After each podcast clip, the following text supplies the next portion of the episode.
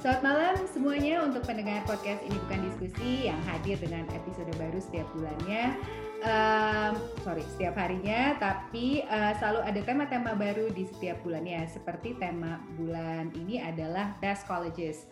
Um, kali ini spesial di bulan Januari, uh, kita bisa ketemuan sama orang-orang yang sempat kuliah di Uh, universitas-universitas wow di seluruh dunia, bukan cuma di seluruh dunia aja sih sebenarnya, tapi di Indonesia juga. Um, tamu kita malam ini adalah Iwan Syahril, uh, dosen Universitas Sampurna, terus pernah jadi staf khusus Menteri Bidang Pembelajaran, sekarang jadi dirjen ya Iwan ya, ya ampun bangga banget. Terus um, terus juga uh, dia memulai uh, karir uh, mengajar sampai akhirnya suka banget sama segala sesuatu yang berbe- berbau kurikulum sama guru. Mungkin dari S M A ya Wan ya? Enggak, enggak. Udah telat. Udah telat ya. Diskusi malam ini uh, bakalan bilingual kali ya, bahasa Indonesia sama bahasa Inggris, karena gemes gitu. Karena Iwan kan lulusan S dua sama S tiga di Amerika, jadi aku juga pengen unjuk diri bisa bahasa Inggris. Halo Iwan, apa kabar? Halo Imel, kabar baik, alhamdulillah. Amin. Unjuk diri apa emang udah udah lancarnya bahasa Inggris Imel? Proses dan dalam otaknya udah pakai bahasa Inggris tujuh puluh lima persen. Enggak, amal Laila aja nggak boleh ngomong bahasa Inggris sama gue, pusing dengernya. Oke. Okay. Eh, aku so, udah nggak dis- lagi ya, by the way, aku udah udah lama nggak di Sampurna. Jadi waktu udah jadi staf khusus, udah uh. resign, jadi emang, uh. emang fully di Kemendikbud. Jadi oh, gitu. like uh, ya, jadi ketika gabung Kemendikbud udah nggak di Sampurna lagi, dan sesudah staf khusus kemudian uh, aku ikut uh, apa lelang jabatan untuk jadi dirjen, dan alhamdulillah uh, sekarang uh, mengemban amanat jadi dirjen itu. Jadi full time, semuanya full time. Oh, tapi pernah jadi sering diundang-undang jadi dosen tamu gitu dong?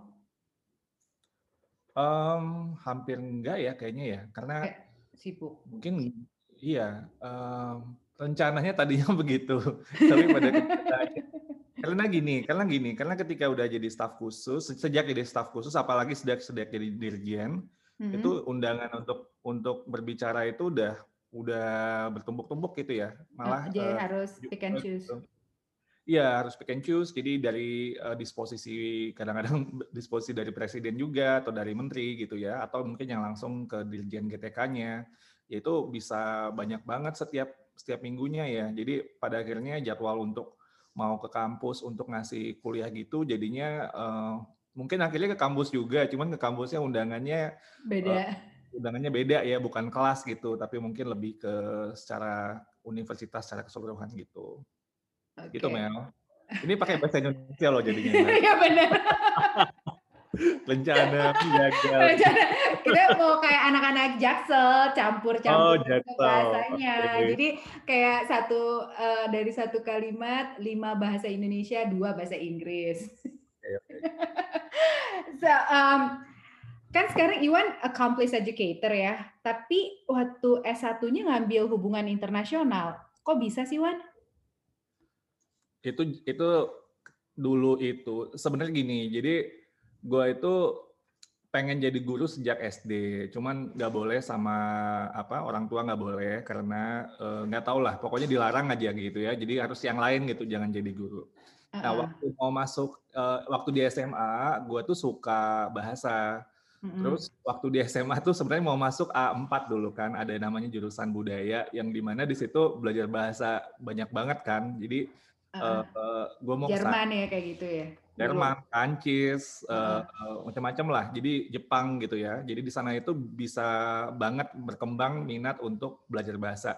Tapi kan itu hierarki ya, pendidikan uh. kita itu kan hierarki banget. Betul. Jadi A satu itu yang paling pinter, A dua yeah. yang indahnya A tiga yang apa dan sisa-sisa yang udah kayak oh pokoknya nggak diinginkan lah gitu kan. Jadi iya, balik kelas nggak nggak setuju gitu. Kamu nilai kamu bagus semua, kenapa kamu hmm. harus masuk ke A empat gitu? Ya akhirnya berdamai lah. Tadinya gue disuruh masuk uh, A satu, terus gue bilang nggak mau A satu, gue akhirnya udahlah A dua gitu. Nah hmm. ketika di uh, universitas kan gue gue taunya tuh dulu sebenarnya H I itu belajar bahasa Mel, jadi bukan karena bukan internasional ya. Ya, ya dulu dulu kan informasi susah banget ya, ya benar-benar senior yang datang ke sekolah gitu kan memberikan uh, apa sharing pengalaman gitu, informasi yang kayak sekarang kan nggak nggak dapat kita dulu kan, jadi uh. sangat terbatas tahun sembilan puluhan awal kan. Gue uh. gue menangkapnya itu H I itu adalah belajar bahasa Mel, jadi uh. oh belajar banyak bahasa, uh-huh. ya alurkanlah tadi yang keinginan gue yang nggak jadi di S M A kan. Jadi gue uh-huh. mikir ke sana. Nah pas waktu di sana kaget lah gue, ternyata oh ini tentang politik, wah tentang, wah pokoknya tuh gue ngerasa uh, salah jurusan. Salah jurusan. gue gue ini ya, gue gue anggota Hima Salju Mel. Apaan tuh Hima Salju? Himpunan mahasiswa salah jurusan. Gue baru tahu. Gue Hima Salju. Dan, dan itulah jadi waktu gue di H I itu ya walaupun gue sebenarnya menikmati menikmati aja ya. Uh, karena seru kali ya. Seru-seru. H I itu kan uh. jadi belajar semuanya tapi nggak ada yang mendalam ya. Jadi lo Betul. Belajar ilmu sosiologi, ilmu apa uh, organisasi dan lain sebagainya. Nah tapi nggak ada yang mendalam. Terus gue kalau jadi kenapa kemudian beloknya ke pendidikan karena waktu kuliah itu pernah ada beberapa kejadian. Pertama bokap gue sakit. Uh-uh. Bokap gue guru ya, jadi bokap gue guru. Terus ah, waktu kan nyokap lo tahu bokap gue guru kan? Iya iya iya. Gue harus pura-pura. Oh. Hebat kok bokap lo, pasti semua orang tahu yang dari Padang mah. Nah, jadi jadi kan guru bokap gue, terus dia sakit Mel, sakit uh, ketabrak gitu kan, dan uh, penyembuhannya lama. Nah sekolah sekolahnya bokap gue akhirnya nggak ada yang ngajar gitu, atau susah nyari gurunya. Akhirnya gue ngajar gitu. Nah di situ oh, gue ngerasa. Jadi lo ke Padang gitu. Waktu itu gue ke Padang, gue sebulanan di Padang, jadi bolos kuliah sebulanan di Padang karena ngerawat bokap juga, tapi juga hmm. bantuin untuk sekolahnya. sekolahnya. Uh-uh. Gue ngajar terpaksa gitu ya, ternyata uh. gue menemukan eh enak kok ngajar gitu. Jadi something like a revelation for me, like oh it was like a aha moment lah. Loh kok ini something that I feel kok tahu tahu gitu. I I know what I was doing. I it's was in the genes, it's on your D N A. Ya, yeah, it's always in my element gitulah mungkin istilah bahasa Wisconsin-nya ya. Yeah. Terus kalau, nah terus sudah itu kejadian yang kedua adalah gue ikut pertukaran pemuda kan ke Kanada. Hmm. Nah di dan Kanada dan Indonesia. Jadi ada ada sebagian setengahnya gue di Kanada, sebuah kota kecil di Vanderhoof. Lalu kemudian gue juga ikut uh, per, uh, waktu programnya di Indonesia di desa dulu namanya desa I D T. Kalau sekarang namanya desa tiga T ya. Hmm. Jadi desa yang sangat jelek banget lah. Nah, gue di situ kebetulan di program itu tugas gue itu adalah sebagai guru gitu, atau gue ngajar di sana di eh, baik itu waktu di Kanadanya maupun di Indonesianya. Jadi itu juga menguatkan ini gue jadi apa kesenangan gue untuk ngajar gitu. Uh. Terus waktu gue balik dari program gue ngajar bahasa Inggris lah kecil-kecilan juga. Tapi my point was that when I graduated, I thought, okay, what I wanted to do in my life gitu kan. Jadi gue kayaknya ter- nggak tahu ya, mungkin kalau sholat gitu ya terus berdoa Tuhan ini saya ini apa yang baik bagi saya gitu, dan jawabannya jadi guru. Akhirnya gue mutusin jadi guru. Jadi sebenarnya perjalanannya tuh uh, unpredictable, mungkin gue going in circle juga ya. Iya baru ngomongin kayak going in circle deh, dari nggak boleh gua, eh balik lagi nggak boleh gitu. Gak taunya ya udah, gue salah jurusan dulu, tapi akhirnya gue uh, ini jadi guru. Tapi gue ngerasa ya, gue jadi guru itu gue bisa keliling dunia ya. Betul. Uh, terus gue gue jadi kayak diplomat juga sih Mel, in a way. Waktu in a way, gua, oh iya benar. Waktu gue ngajar di New York ya, waktu gue abis S dua itu gue pernah ngajar di New York. Hmm. Gue tuh gue jadi kayak apa uh, representative of Indonesia ya. Yeah, I was bringing like Indonesia into my teaching gitu. Jadi pada akhirnya sih it's a like cultural diplomacy juga sih, um, dan dan dan that I thought it, we should we should do more gitu, karena orang-orang tahu Indonesia kan sangat terbatas ya, mm-hmm. dengan cara cultural diplomacy, termasuk kalau lo bisa sampai jadi apa ya kayak masuk ke dalam sekolah atau sistem pendidikan di negara-negara luar itu itu bisa banget ngebawa uh, Indonesia dengan dengan cara yang lebih lebih apa ya, lebih real gitu. Jadi nggak nggak seremonial atau jadi betul people to people gitu. I think that was very powerful. Um, ada struggles nggak sih, Iwan? Pertama kali pindah dari Padang, terus ke Bandung, terus Iwan sempat ke Kanada juga. Maksudnya kan beda-beda kota tuh dan ya masih muda juga. Perasaannya gimana waktu itu? And how you face that challenges? Sebagai orang Minang, yang... harus berantau. yang yang itu tuh didorong untuk berantau. Gue sih udah malah senang gitu, gue harus membuktikan bahwa gue bisa gitu kan, uh. untuk tahu itu. Jadi karena karena kalau di orang Minang itu apa, D N A merantau itu tuh to be expected deh, lo lo iya, keluar dari kandang gitu, jangan cuma bisa di di kampung aja gitu kan. Nah, betul. Kalau nah kalau pepatahnya Minang itu kan di mana bumi dipijak di situ langit dijunjung. Iya benar. Meskipun nggak pernah aku sama bokap gue, karena bokap gue hari ini ngangkat telepon masih ngangkat telepon terus bilang, "Sia kok." Bukan saha iya ya. Bukan. Sia kok. Iya benar juga, nggak kepikiran jadi, gue. That's a good answer actually. Iya jadi um, apa ya itu udah.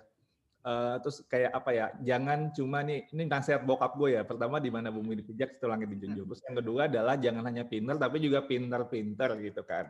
Uh-uh. Beda ya, pinter sama pinter gitu ya. Iya, jadi uh, lo lo betul-betul harus me- menyesuaikan dan harus uh, apa ya bisa beradaptasi dengan cepat untuk bisa survive dan kalau bisa winning the competition. Tapi ya struggle ya struggle lah Mel, itu itu bukan hal yang mudah ya. Kalau menurut gue, kalau dengan kita merantau itu, kita dituntut untuk sebenarnya keluar dari comfort zone kita. Gue, gue gitu bayang waktu gue dari Padang ke Bandung juga kan. Mm-hmm. Awal-awalnya kan ya gue masih masih mencoba dengan pokoknya kayak gini gitu ya. Tapi lama-lama kan gue juga belajar dan enaknya kalau di kayak Bandung gitu ya, itu kan kayak kosmopolitan karena dari berbagai macam daerah tuh ada di situ. Jadi akhirnya oh. jadi mer- merge ya. Jadi mm-hmm. uh, Indonesia you know, jadi kumpul lah gitu. Apalagi gue ikut program kayak pertukaran pemuda itu juga sama. Dan bagusnya kalau program, nah tadi lo tanya kan Kanada. Gua kalau gue ke Kanada kan gue ikut program pertukaran pemuda gitu. Nah, program itu udah didesain gimana kita tuh bisa menghargai keberagaman, bisa memanfaatkan perbedaan itu menjadi sebuah kekuatan gitu, nilai-nilai kebangsaan itu dikuatkan, bahkan juga nilai-nilai global citizenship ya, karena kita harus partnering dengan uh, orang-orang di luar uh, negara kita gitu. Itu memperkuat rasa kebangsaan tapi juga me- memupuk rasa apa ya kemanusiaan gitu kalau menurut gue, yeah. tanpa kita tahu ya. Dan betul. Itu nggak juga nggak mudah, itu banyak konflik tentunya, banyak ups and downs-nya, tapi itu melatih menurut gue untuk Uh, pada akhirnya memperkuat kemanusiaan kita. Bineka Tunggal Ika itu akhirnya jadi jadi ketemu, bukan cuma sekedar Omong konsep doang. Yang dihafal, iya. iya buat ujian dapat nilai bagus, tapi uh, betul-betul proses penemuan makna itu sebenarnya apa sih yang dinamakan Bineka Tunggal Ika itu gitu. Jadi gue gue dapatinnya dengan justru dengan merantau, dengan my ups and downs, dengan pindah dari satu tempat ke tempat lain, mengenal orang, budayanya, menyesuaikan, juga mempertanyakan uh, gue ini apa siapa gitu dan nilai-nilai yang gue punya itu sebenarnya seperti apa gitu. Itu itu membentuk kita juga, bukan take it for granted karena kita kalau lama di comfort zone pasti ya harusnya memang begitu gitu kan, tapi ketika kita ber, ada berbenturan kita mempertanyakan gitu, uh, dan itu sih is a, is a good learning process lah, tapi jadinya Bineka Tunggal Ika banget gitu. Jadi tiap pindah sebenarnya ada, tiap pindah kota selalu ada hidden mission yang lo nggak ya nggak nggak sadar, oh ternyata gue harus bawa value ini kali ya. Iya, email gimana? Ah, email asal ada makanan email happy. Ya. Wan, nih Teachers College di Columbia University itu kan Iwan ngambil uh, S dua di sana ya. Dan Teachers College berdasarkan hasil Google selama dua puluh hari berturut-turut, dibilangnya adalah first and by far the largest teaching college in the U S. Apakah karena itu Iwan apply ke sana, atau karena jurusannya, atau karena New York itu kayak a melting pot, atau is there any other reasons at all? Oke, okay, ini aku share ke email aja ya, jangan dikasih tahu ke siapa-siapa ya. Oke, okay. Jangan bilang-bilang ya guys. Tolong pendengar podcast. uh, kita jaga rahasia ini bersama-sama. Jadi ceritanya ini by accident sebenarnya gue nyampe Teachers College ini. Jadi bukan my my original plan. Jadi ketika Columbia University by accident, how does that even make sense? Doesn't make any sense at all. Betul betul. Okay. Jadi ceritanya gue nggak gue nggak tahu Mel. Gue kan orangnya lugu-lugu gitu kan. Jadi iya iya. Iya deh, yain deh. Jadi waktu gini, gini, waktu itu kan gue gue sempat kuliah di U P I kan, nah. uh, ngambil pasca sarjana bahasa Inggris. Nah terus pada waktu sebenarnya gue di U P I itu gue udah ngambil coba beasiswa nih udah ber- banyak kali lah, udah tujuh kali kalau gue nggak salah hitungnya, mm-hmm. ke Amerika, ke Australia, ke Inggris gitu. Tapi nggak tembus-tembus. Mm-hmm. Jadi akhirnya udahlah gue pikir kayaknya jalan Tuhan, kayaknya gue S dua-nya di di Indonesia aja gitu, walaupun mungkin bahasa Inggris gue sebenarnya cukup bagus gitu ya, tapi gue nggak ngerti kenapa gitu. Ya udah. Nah di U P I itu gue ketemu guest professor dari Amerika, dia nyuruh gue, kamu harus masuk uh, uh, ikut Fulbright gitu katanya. Gue hmm. tadinya udah malas kan, gue mau bil- gue bilang ke dia, gue di sini tuh karena gue nggak lulus-lulus gitu. Terus dia bilang, udah nanti saya bikin rekomendasi dan lain-lain. Pokoknya udah lah ya. Dia, nah, nah waktu gue apply, gue bingung, gue mau apply apa gitu. Nah waktu di U P I itu dari dia nih, dari si guest professor itu, eh? gue tercerahkannya dengan teori multiple intelligences. Menurut gue itu salah satu teori yang membuat gue aha lah ya. Aha momen gue tentang pendidikan itu, bahwa orang itu ternyata punya bentuk keberagaman kecerdasan gitu. Nah gue pengen belajar tentang itu gitu. Jadi akhirnya gue nulis statement of purpose-nya adalah untuk mau belajar tentang multiple intelligences. Hmm. Nah, multiple intelligences itu ternyata jurusannya itu nggak ada. Yang ada itu macam-macam lah ya. Tapi pokoknya nggak ada lah. Kalau gue mau, gue harus ke Harvard dengan Howard Gardner. Gue tulislah surat ke Howard Gardner. Gardner mau nggak kamu menerima saya jadi muridmu gitu ya. Dia bilang, oh kamu ikut aja proses. Kan aku gue ceritain gue lagi ini Fulbright ya. Uh, kamu ikut aja prosesnya, nanti kalau udah sampai di Harvard, kamu inilah ya, kamu uh, kontak saya gitu. Singkat cerita, gue taruhlah tuh Harvard University pilihan pertama, pilihan kedua. Gue gue bingung sama pilihan ketiga. Terus gue lihat Columbia ini kayaknya wow, School of Education-nya impresif banget sama kayak yang lo bilang tadi kan. Iya, iya banget. Gitu. Gue nggak pernah lihat sekomprehensif ini. Ya udahlah, gue jatuh hati di situ. Gue tulis aja di situ dengan berharap mudah-mudahan nanti gue bisa kalau gue keterima di situ pilih yang berhubungan dengan multiple intelligences. Yang ketiga gue pilih apa ya? Stanford atau kayaknya Stanford deh yang gue pilih ketiga.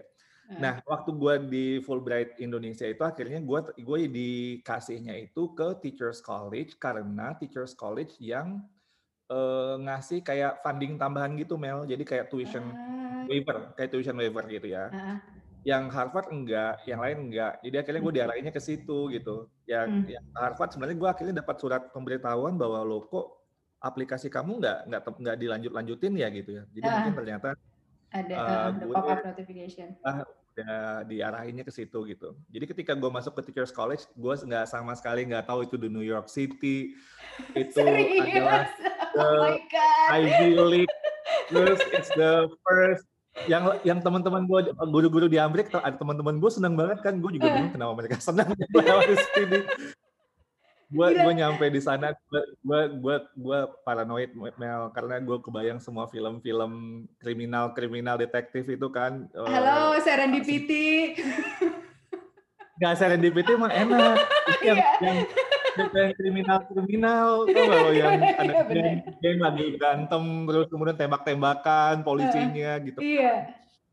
Gue takut banget gitu, wah New York kayak gimana nih, gue aja selama hidup gue waktu itu ya menghindari Jakarta karena gue nggak mau hidup di Jakarta.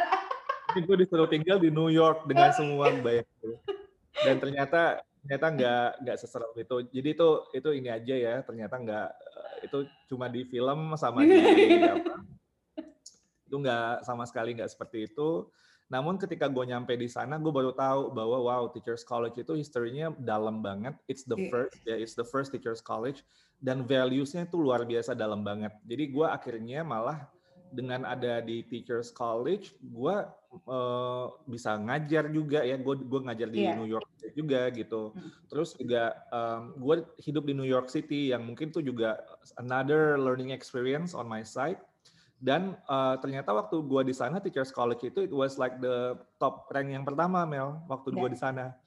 Jadi gue yeah. ngerasa wow. Ivy League. Pelan guys, guys jalan itu ke situ dan I think that uh, I was I was I was learning a lot dan gue ngerasa uh, my apa ya, hmm, gue bisa seperti ini dalam pemahaman gue tentang pendidikan itu fondasinya gue kontribusiin ke uh, waktu gue ada di Teachers College. Jadi itu yang membentuk fondasi pemahaman gue yang lebih uh, apa ya, secara fondasi itu betul-betul kuat lah. Filosofis, konsep tentang pendidikan itu dari pengalaman gue di Teachers College. Had I not been there, mungkin gue udah, mungkin gue nggak nggak seperti yang sedalam inilah pemahaman gue tentang banyak hal di pendidikan. Karena itu betul-betul uh, sekolah bagus banget. Pas gue lihat um, apa uh, nge-browsing tentang lo ya, Wan, kan lo dibilangin Scarsdale uh, itu distrik ya, Scarsdale School District. Um, yes. Terus kan kalau misalnya di film-film, kayaknya ngajar-ngajar anak New York itu kayak susah banget. Bener nggak sih itu atau lo kebetulan dapet school district yang um, lebih uh, calm gitu atau gimana? Scarsdale, Scarsdale is Scarsdale ya. Scarsdale itu kayak Pondok Indah Mel. Oh ya ampun. eh tapi banyak spoil berat dong. Spoil berat betul. Terus gimana dong lo cara lo mengaplikasikan ilmu yang lo tahu di luar negeri lagi? Iya betul, makanya gue kaget ya, terus terang gue kaget gini. Jadi uh, itu sangat top distrik ya, itu distrik uh, bukan hanya dalam konteks sosioekonomi status uh, apa orang-orangnya gitu, diplomat, top lawyers, top accountant gitu ya. Pokoknya yang sangat distinguished professions lah ada di situ. Mm-hmm. Tapi juga memang kualitas pendidikannya yang paling top Mel. Jadi kalau udah ke Scarsdale itu, terutama Scarsdale High School, mm-hmm. itu graduation rate-nya itu kalau nggak salah sembilan puluh sembilan koma sekian persen lah pokoknya. Dan yang yang nol koma satu persen yang nggak ke top university, top universities ya, jangan jangan salah loh yang di sana itu, uh. itu karena mereka milih untuk enggak gitu. Jadi bukan karena mereka nggak keterima, mereka milih yeah. enggak. Iya yeah, benar. Jadi it was very privileged, it was very privileged uh, district dan orientasi pendidikannya itu bagus banget. Jadi memang betul-betul top. Jadi kayak public school, serasa top private school. Kalau kalau lo bisa ke Scarsdale itu. Nah, gue herannya kan, jadi waktu gue di uh, Columbia itu, uh, gue ditawarin sama ininya, su- asisten superintendent yang uh, kayak H R-nya gitu kan.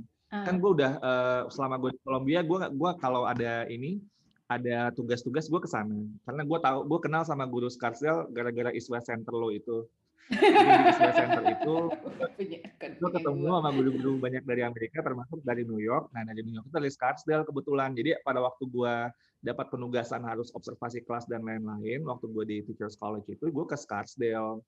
Nah, entah kenapa, uh, mungkin gue masuk dalam radar H R-nya mereka ya, dan I didn't know lah. Tapi yang jelas gue dapat telepon Mel, waktu gue uh, di akhir master gue yang satu ya, terus uh, ditanya, Iwan kamu uh, kamu punya rencana apa sudah ini? Kamu uh, mau nggak kalau nanti uh, kerjanya di Scarsdale, di Scarsdale aja gitu, di, di kita gitu. Gua pikir it was a joke karena nggak mungkin lah Mel, lu ini top distrik di Amerika yang terus gue tuh kayak di di, di di apa di approach gitu kan, orang-orang di sana aja apply ke sana yang top top yeah. aja belum terima kan. Terima, iya. I was I, I didn't take it seriously gitu sampai dua minggu kemudian tadi kan asisten superintendent terus kepala sekolahnya nanya, Iwan itu udah di udah di, ada keputusan belum kamu? Oh waktu itu serius ya nggak minta cuma basa-basi kayak kayak gue udah mau selesai udah mau apa mau pulang ke Indonesia ya udahlah nanti kamu di Indonesia tapi kan kayak basa-basi gitulah yeah. It was not just like um, basa-basi, it was serious. Oh akhirnya ya udah akhirnya gue mulai uh, dan di akhir uh, semester akhir gue di master gue yang satu itu gue uh, udah mulai kerja di situ di Scarsdale itu. It was a very top uh, district dan bagusnya ya kalau menurut gue tempat-tempat yang uh, belajar yang bagus gitu ya, sekolah, universitas itu pasti sangat membuka kesempatan orang-orangnya untuk belajar, melakukan eksperimentasi, berinovasi, dan there are rooms for failures and mistakes and then you continuing learning. Jadi gue ngerasa di sana tuh nggak terintimidasi gitu, justru karena budaya belajar ekosistemnya itu kuat banget. Tapi memang high expectation, very high expectation. Hmm. Tapi disediakan so many ways to learn dan saling kolaborasi dan bantu gitu. Itu gue rasain di situ. Jadi pada akhirnya, pada waktu gue di awal-awal gitu, gue ngerasa didukung banget sama banyak kolega gue, sama bos gue, um, sehingga uh, gue ngerasa waktu gue menjalanin waktu-waktu di sana itu mereka sangat open terhadap ide-ide yang gue bawa, walaupun gue juga ngerasa gue ini siapa ya, gue dari negara ketiga gitu mil, gue gue nggak uh, tahu tentang uh, New York atau Amerika dengan sehebat orang-orang sana, tapi mereka melihat ada something that I can contribute. Jadi itu bu, sangat gue appreciate, sehingga waktu gue di sana gue ngerasa uh, sangat itu one of my most memorable memories as a teacher ya, kalau menurut gue. Terus jadi which is a nice segue to my next question actually.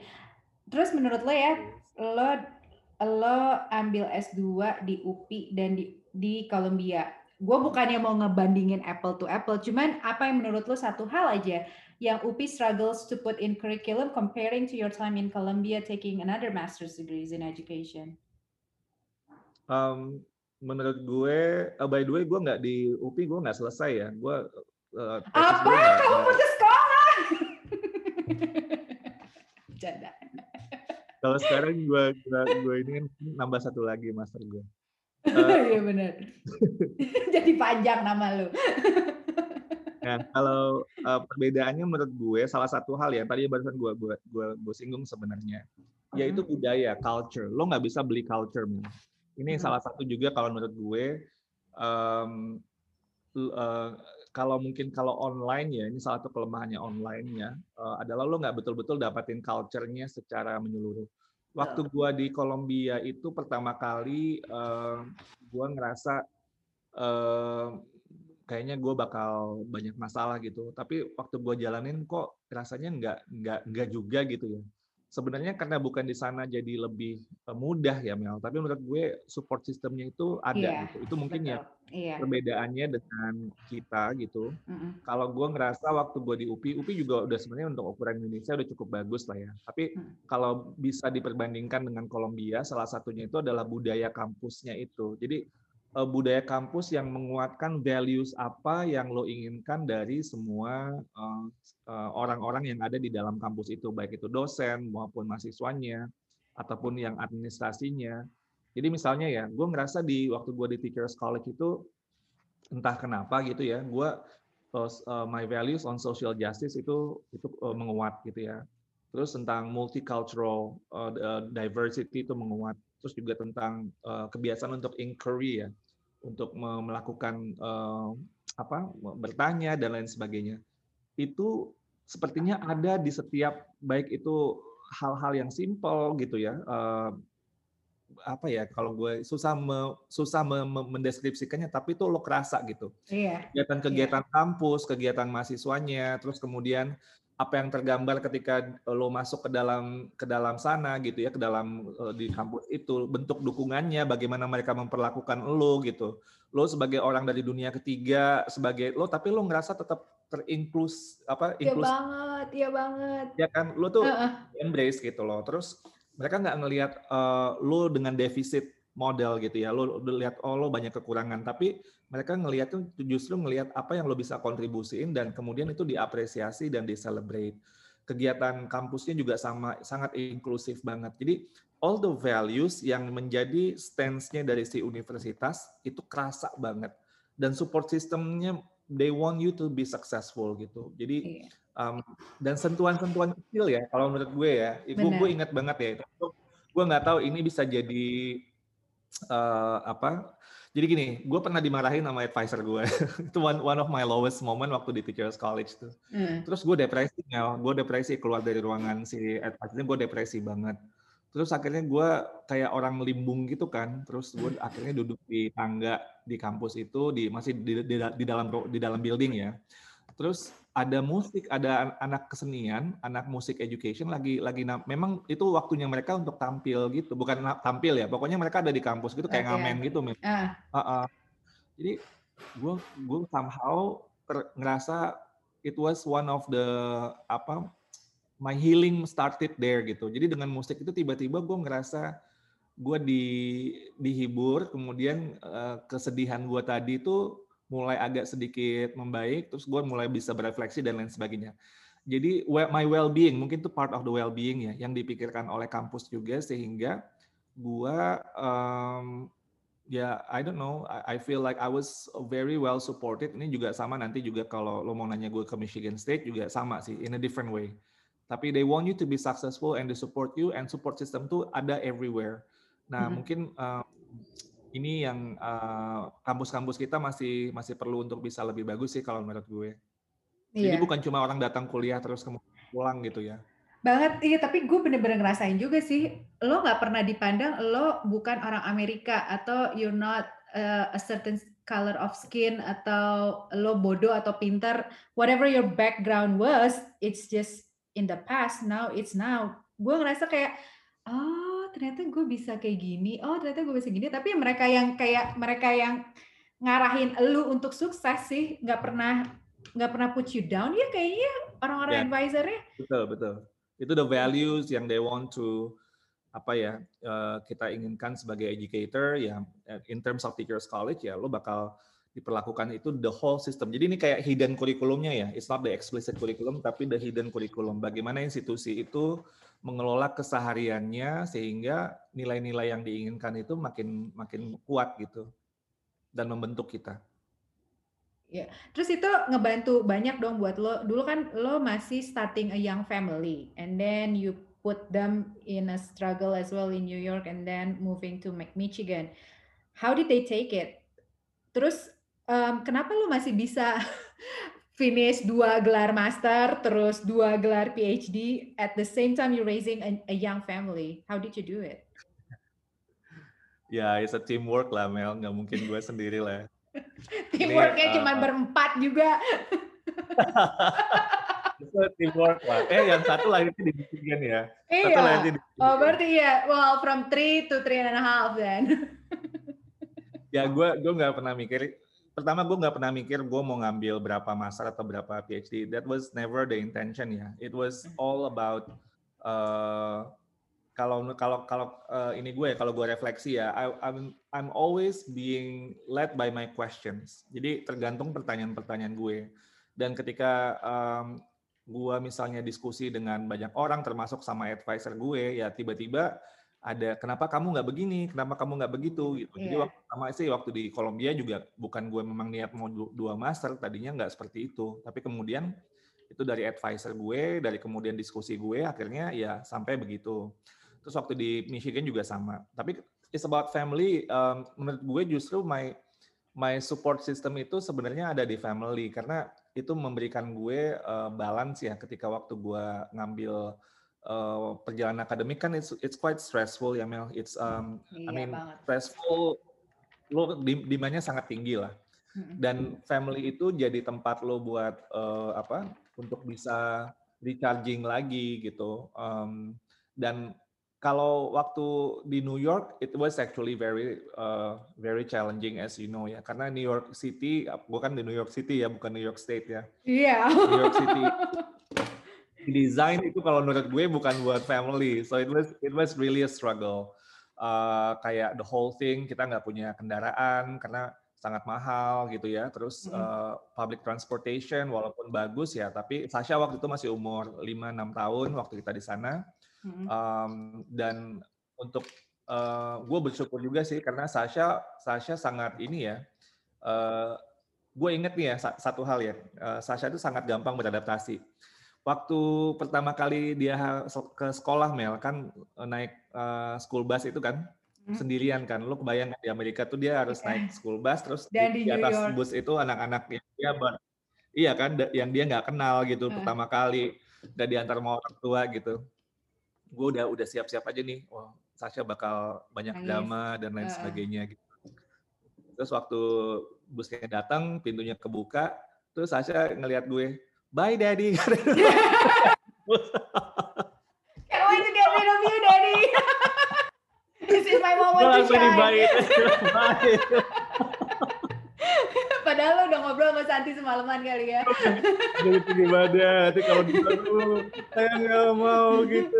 Jadi gue bersyukur banget, nggak tau lah anak-anak gue juga uh, ini bisa untuk uh, beradaptasi gitu. Karena memang sebelumnya, sebelum itu kan kita juga udah ke sekolah, kan kita perkenal, perkenalan dulu kan sama kepala sekolahnya, lihat-lihat sekolahnya. Jadi mungkin dia udah udah kebayang gitu mau sekolah di sana dan mungkin dia udah ngerasa cocok atau seneng gitu kan, kita udah ngobrol juga sebelumnya. Tapi gue tetap aja kan, karena hmm. dia jadinya sendirian, on her own gitu kan, hmm. e, tempat baru, di lingkungan baru gitu. Waktu di Michigan, Sasha juga sama gitu. E, dia yang sekolahnya udah bikin dia mungkin pasti waktu perkenalan sebelum mulai sekolah udah cukup nyaman. Ya ketika dia ke sekolah dia udah udah udah ini aja gitu, udah semangat aja gitu.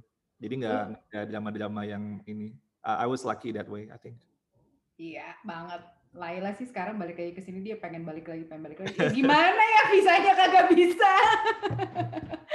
eh, Wan, pas lo pindah ke Michigan State University, uh, alasannya apa? Terus kalau menurut lo lebih gampang buat lo dan Santi untuk raising a family there because it's such a family-friendly place, atau Uh, malah kehilangan uh, apa beatnya kota New York? Um, kalau jujur ya waktu awal itu kita stres. Hmm. Jadi begitu datang ke sana, Santi bilang, "Ayah, ini kok ladang jagung semua ya orangnya." Lewatin. Aduh. Kebayang. Midwest. Ekspektasinya mau nggak jauh-jauh beda dari New York, tapi yeah. ternyata, nah, uh, all things started to make sense waktu kita punya mobil. Jadi waktu uh. di uh, awal semester kedua gue di Michigan, it, mm. uh, itu gue uh, dapat mobil, ada yang anak Indonesia yang pindah gitu, kita dapat mm. mobil harganya bersahabat lah gitu ya, uh. jadi bisa dicicil pula. Yeah. Terus uh, itu it make sense. Jadi bahwa lo kalau di Midwest itu memang harus punya mobil kemana-mana. Betul. Gitu. Betul. Dan uh, sesudah itu gue ngerasa um, apa um, enak banget gitu, dan memang is a, like, kata lo bilang tadi, kita itu is a better place to raise a family, much much better than New York. Malah kalau gue pengen ini lagi, gue nggak mau tinggal ke New York City lagi gitu, gue maunya di tempat kayak Lansing gitu, karena buat raising a family uh, it's much better gitu ya. Tapi perjalanan gue milih ke Michigan itu sebenarnya dari waktu gue di Teachers College dari Columbia, advisor gue uh, nanya uh, sama gue, Mm. Uh, kamu mau apa yang kamu the next thing that in your mind gitu, kita diskusi lah. Terus dia bilang, oh pertanyaan kamu sepertinya cocok untuk Michigan State katanya. Kenapa? Ya itu expertise dosen-dosen, profesor-profesornya memang kesana. Jadi gue nggak tahu kalau Michigan State itu ternyata dulu itu menjadi national center untuk teacher learning. Jadi fokus gue itu tentang teacher learning, Mel. Hmm. Nah, itu national center uh, a, child, a nation at risk report itu itu dari sana. Jadi itu banyak banget monumental profesor top-top yang di teacher learning itu bidangnya gue, bidang kajian gue itu dari Michigan State gitu. Jadi si profesor gue bilang, kamu ke, mungkin bagusnya ke Michigan State. Tapi gini, waktu gue apply S tiga, kan gue apply-nya buat um, skemanya graduate assistantship ya, bukan beasiswa ya. Jadi langsung dibiayai sama kampus kan. Jadi gue nggak nggak melalui skema beasiswa. Nah, uh, gue keterima juga, Mel. Maksud gue apply ke kedua kedua. ke Michigan State sama ke Columbia juga. Gue keterima kedua-duanya. Oh, tapi lu pilih Michigan State karena profesor profesornya cocoknya di situ. I rejected Columbia. I rejected Columbia and I chose Michigan State. Jadi Terus? waktu di ya waktu terakhir itu kan si profesor yang Columbianya sempat uh, ini gue kan pengen ngelobi, maksudnya menawarkan skema lebih kan. Cuman seberapapun hebatnya skema yang ditawarkan oleh Columbia waktu itu nggak akan pernah bisa untuk mereka itu bayar uh, ini uh, menanggung living allowance, apalagi asuransi kesehatan. Oh iya. Itu dua dua hal yang kemudian ini banget kan. Berarti kalau gue pilih Columbia, gue harus kerja lagi. On top of kerja di kampus, gue harus kerja lagi dan gue harus uh, cari medical insurance yang juga ini. Kalau di Michigan State nggak, itu udah langsung di cover gitu. So Uh, ya udah akhirnya gue dengan berat hati sih sebenarnya, karena sebenarnya kalau everything is equal gue tetap mau di Columbia. Columbia. Uh, gue udah ngerasa gitu ya dengan ini uh, apa uh, support system yang ada di Columbia dan sebagainya. Tapi ternyata ya memang perjalanan gue di Michigan State, ya kayak tadi, lo, kayak lo bilang tadi, gue malah another uh, conducive learning environment, gue punya pertanyaan-pertanyaan baru, dan akhirnya malah uh, gue ended up with, dengan uh, satu PhD lagi gitu, yang tadinya gue nggak mikir bakal bisa gue lakuin gitu. So, um, iya sih, dan yang perbedaannya gini ya Mel, kalau lo belajar di Columbia sama di, di Michigan State ya, dalam segi waktu yang diberikan ke lo gitu. Kalau lo ke New York, di, di Columbia tuh, kalau lo uh, konsultasi sama advisor gitu ya, New York hmm. kan sangat uh, busy banget ya. Hmm. Itu lo bakal, you're very lucky if you you get an appointment for one hour. Itu oh, dengan profesor yeah. tuh mahal banget ya. Hmm. Di Michigan State ya, gue bisa gue bisa impromptu, datang ke kantornya profesor gue, gue ngetop, terus gue ngobrol, ended up two hours, yeah. itu fine aja gitu. Itu nggak masalah.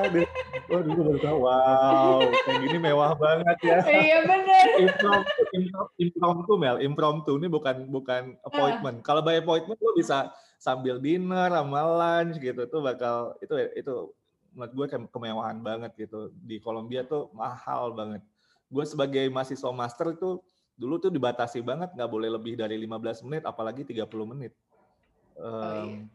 Gue, oh tiga puluh menit bahkan nggak nyampe. Gue ada satu dosen yang emang sibuk, dia ngasih tiga puluh menit appointment each time. Tapi emang tiga puluh yeah. menit udah standar. Ada juga sih dosen yang bisa tiga jam ngobrol juga bisa. Ya, yeah. Kan lo di medicine. Iya. Yeah. Bener, kalau dia kayak kasih sepuluh menit. Oke, okay. Go!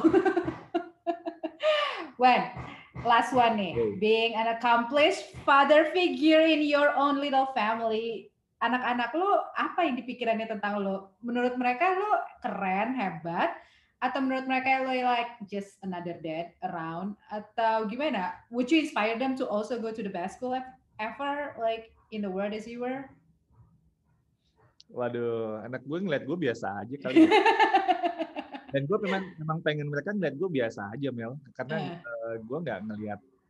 Yang penting gini sih, menurut gue uh, as long as they feel loved, I think that's what matters gitu. Jadi itu poin yang menurut gue yang paling terpenting dari semuanya. Ya lepas dari lo lagi punya banyak waktu, lo punya sedikit waktu gitu. Tapi menurut gue itu yang paling paling terpenting dari semuanya.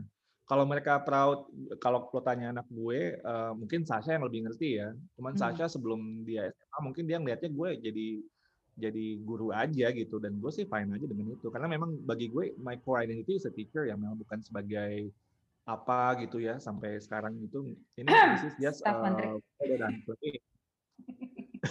ini the role that I'm playing gitu. Bukan my core identity is still a teacher. Jadi kayak si Ikra tuh ya, waktu di gue ingat dia uh, kepala sekolah cerita.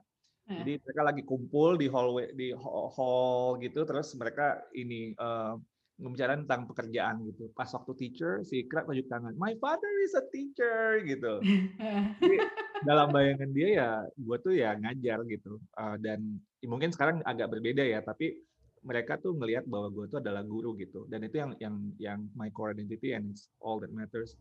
Um, tapi kalau um, being proud ya mungkin lo tanya mereka aja. Nanti lima tahun lagi gue interview ya. Terus mereka ada keinginan nggak, Sasha deh minimal buat sekolah setinggi langit kayak lo gitu? Ada nggak uh, conversation tentang Sasha, itu? Sasha ada dan gue dorong untuk itu. Gue uh, waktu gue wisuda di Columbia itu kan gue inget tuh waktu wisuda gue yang yang kedua ya. Terus mm-hmm. kan uh, gue, gue bilang, uh, Sasha nanti next time kalau kita wisuda di Columbia, Sasha ya yang duduk di sana, ayah di sini. Oh, digantian. Iya. Dia yang jadi yang di wisuda, gue jadi penontonnya. Dan gue ngeliat, gue jadi gini, gue gue pengen ngebuka uh, karena ini refleksi dari teman-teman Indonesia ya. Kita tuh mm-hmm. jarang banget yang memiliki Ke, keberanian untuk bercita-cita setinggi-tingginya gitu. Itu Betul. Itu permasalahan banget sama orang-orang Indonesia yang pinter sekalipun gitu ya. Mm-hmm. Jadi kalau uh, ini ini beda banget sama negara-negara lain loh Mel, sama negara-negara Asia Timur gitu ya. Mm-hmm. Mereka ya kalau walaupun pas-pasan, mereka ingin ke sekolah top, mereka akan berjuang untuk itu. Itu mati-matian. Bener. Indonesia udah pinter banget nih, aduh gue nggak ada nggak ada apa-apanya lah sama teman-teman gue yang lain itu kan. Terus uh, mereka tuh udahlah yang pilih yang menengah aja deh, kita kan memang nggak usah lah ngoyo-ngoyo banget sama yang top-top gitu. Itu Indonesia. Ya, gitu. Ya, padahal, banget. padahal mereka tuh bisa banget masuk Harvard tuh bisa banget gitu. Mm-hmm. Anak-anak, anak-anak orang Asia Timur atau India gitu ya, itu mereka itu modalnya modal konsistensi aja, determinasi. Apa sih untuk bisa masuk ke top universities gitu ya? Uh-huh. Mereka akan akan coba sampai belasan puluhan kali akan dicoba, pokoknya nyampe ke situ. Uh-huh. Karena ketika udah nyampe di situ, lo bakal lihat sebenarnya tuh Indonesia tuh nggak kalah gitu. Tapi okay. untuk masuk ke sana tuh Indonesia nggak berani. Jadi okay. kalau menurut gue, dan ini yang gue uh, kenapa gue bilang saja kayak gitu, salah satunya karena uh, refleksi dari uh, kita juga gitu ya, bahwa jarang sekali anak-anak Indonesia tuh ada di top universities yang menurut gue kita sangat-sangat mampu untuk bisa sampai ke sana. Kalau bahasa Inggris nggak nggak bagus, dibagusin belajar. Yeah. Kalau G R I-nya nggak ini, ya udah belajar G R I-nya gitu. Oh, G R I sekarang udah banyak ya, pusin tuh, udah lumayan. Udah lumayan, makanya uh-huh. it, it's all about uh, actually determination. Jadi beranilah, berani untuk bercita setinggi-tingginya karena kita sebenarnya mampu kalau kita mau. Cuman ya mungkin kadang-kadang dari budaya kita juga ya yang sebenarnya ada bagusnya untuk nggak nggak terlalu nyombong-nyombong gitu ya. Tapi uh. dalam segi uh, cita-cita menurut gue kita harus bercita-cita setinggi mungkin. Dan kalau kita berkaca dari apa yang terjadi di secara global, itu negara-negara yang sekarang maju kayak Korea ya, waktu gue di Teachers College itu yang paling banyak orang Korea loh Mel, bukan orang Jepang, bukan orang Cina, bukan orang India gitu. Korea itu, itu mereka memang lagi baru membangun banget kali ya pas zaman itu. Iya, dan Korea ya, ini waktu gue tahun dua ribu tujuh dua ribu delapan nih, teman-teman Korea hmm. gue kan gue bilang, hmm. kalian beruntungnya banyak banget yang masuk ke Ivy League kayak Teachers College ini, nanti kalau pulang bisa langsung kerja dong. Terus hmm. dia bilang, enggak, enggak juga Wan. Kalau gue balik, ya ini pasar kerja is already saturated dengan jebolan-jebolan Ivy League. Gue ngelongo dong, what? Yeah. Saturated, nggak habis sama orang-orang yang, jadi udah nggak, orang-orang Ivy League pun susah cari kerja di Korea gitu, tahun dua ribu tujuh dua ribu delapan. It yeah. was like that competitive dan that kind of investment. Dan mereka kembali lagi bukan karena mereka super genius, yeah. mereka determinasi aja dengan keberanian untuk berani bermimpi. So I think we we have to uh, apa ya untuk untuk berani dan kemudian berusaha, karena sebenarnya kalau kita berusaha itu kita bisa bisa nyampai, dan kalau udah nyampe di sana kita juga bisa sadar bahwa ternyata tuh nggak seheboh seseram yeah. yang dibangun banyak orang gitu. Jadi dicoba aja udah. Oh, terus aja. Satu lagi kalau menurut gue orang Indonesia itu agak susah nerima uh, kekalahan. Jadi kalau misalnya satu sekolah udah nge-reject langsung down banget.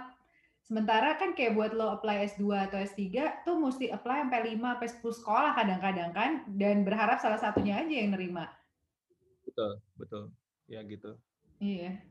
Ah, seru banget Iwan, nggak kerasa waktunya udah lama. Kita Mel, ayo. Medicine gimana Mel, medicine? Medicine. Medicine ya gitu aja, dingin. Sama kayak New York sekarang kan lagi dingin. Medicine itu ya, teman-teman podcast nih, salah satu universitas yang top buat pendidikan. Tapi gue bukan jurusan pendidikan, jadi nggak ngaruh. Oh, dan eh, yang baik. Lain-lain juga. Banyak banget loh orang Koreanya, dan mereka juga mereka juga bilang kalau mereka pulang ke Indonesia, eh pulang ke Indonesia, pulang Korea susah banget dapat kerjaan. Lebih gampang buat mereka cari kerjaan di Amerika, no matter where in America actually. Ya, betul. Betul banget. Tuh, jadi yang buat dengerin. Untuk, untuk email pulang, jadi email bisa membangun Indonesia yang lebih baik buat anak-anak Indonesia. Kata anak-anak Indonesia, but I don't want her. Susah. Nih kayak kayak gini nih, mental-mental kayak gini nih yang akan sukses.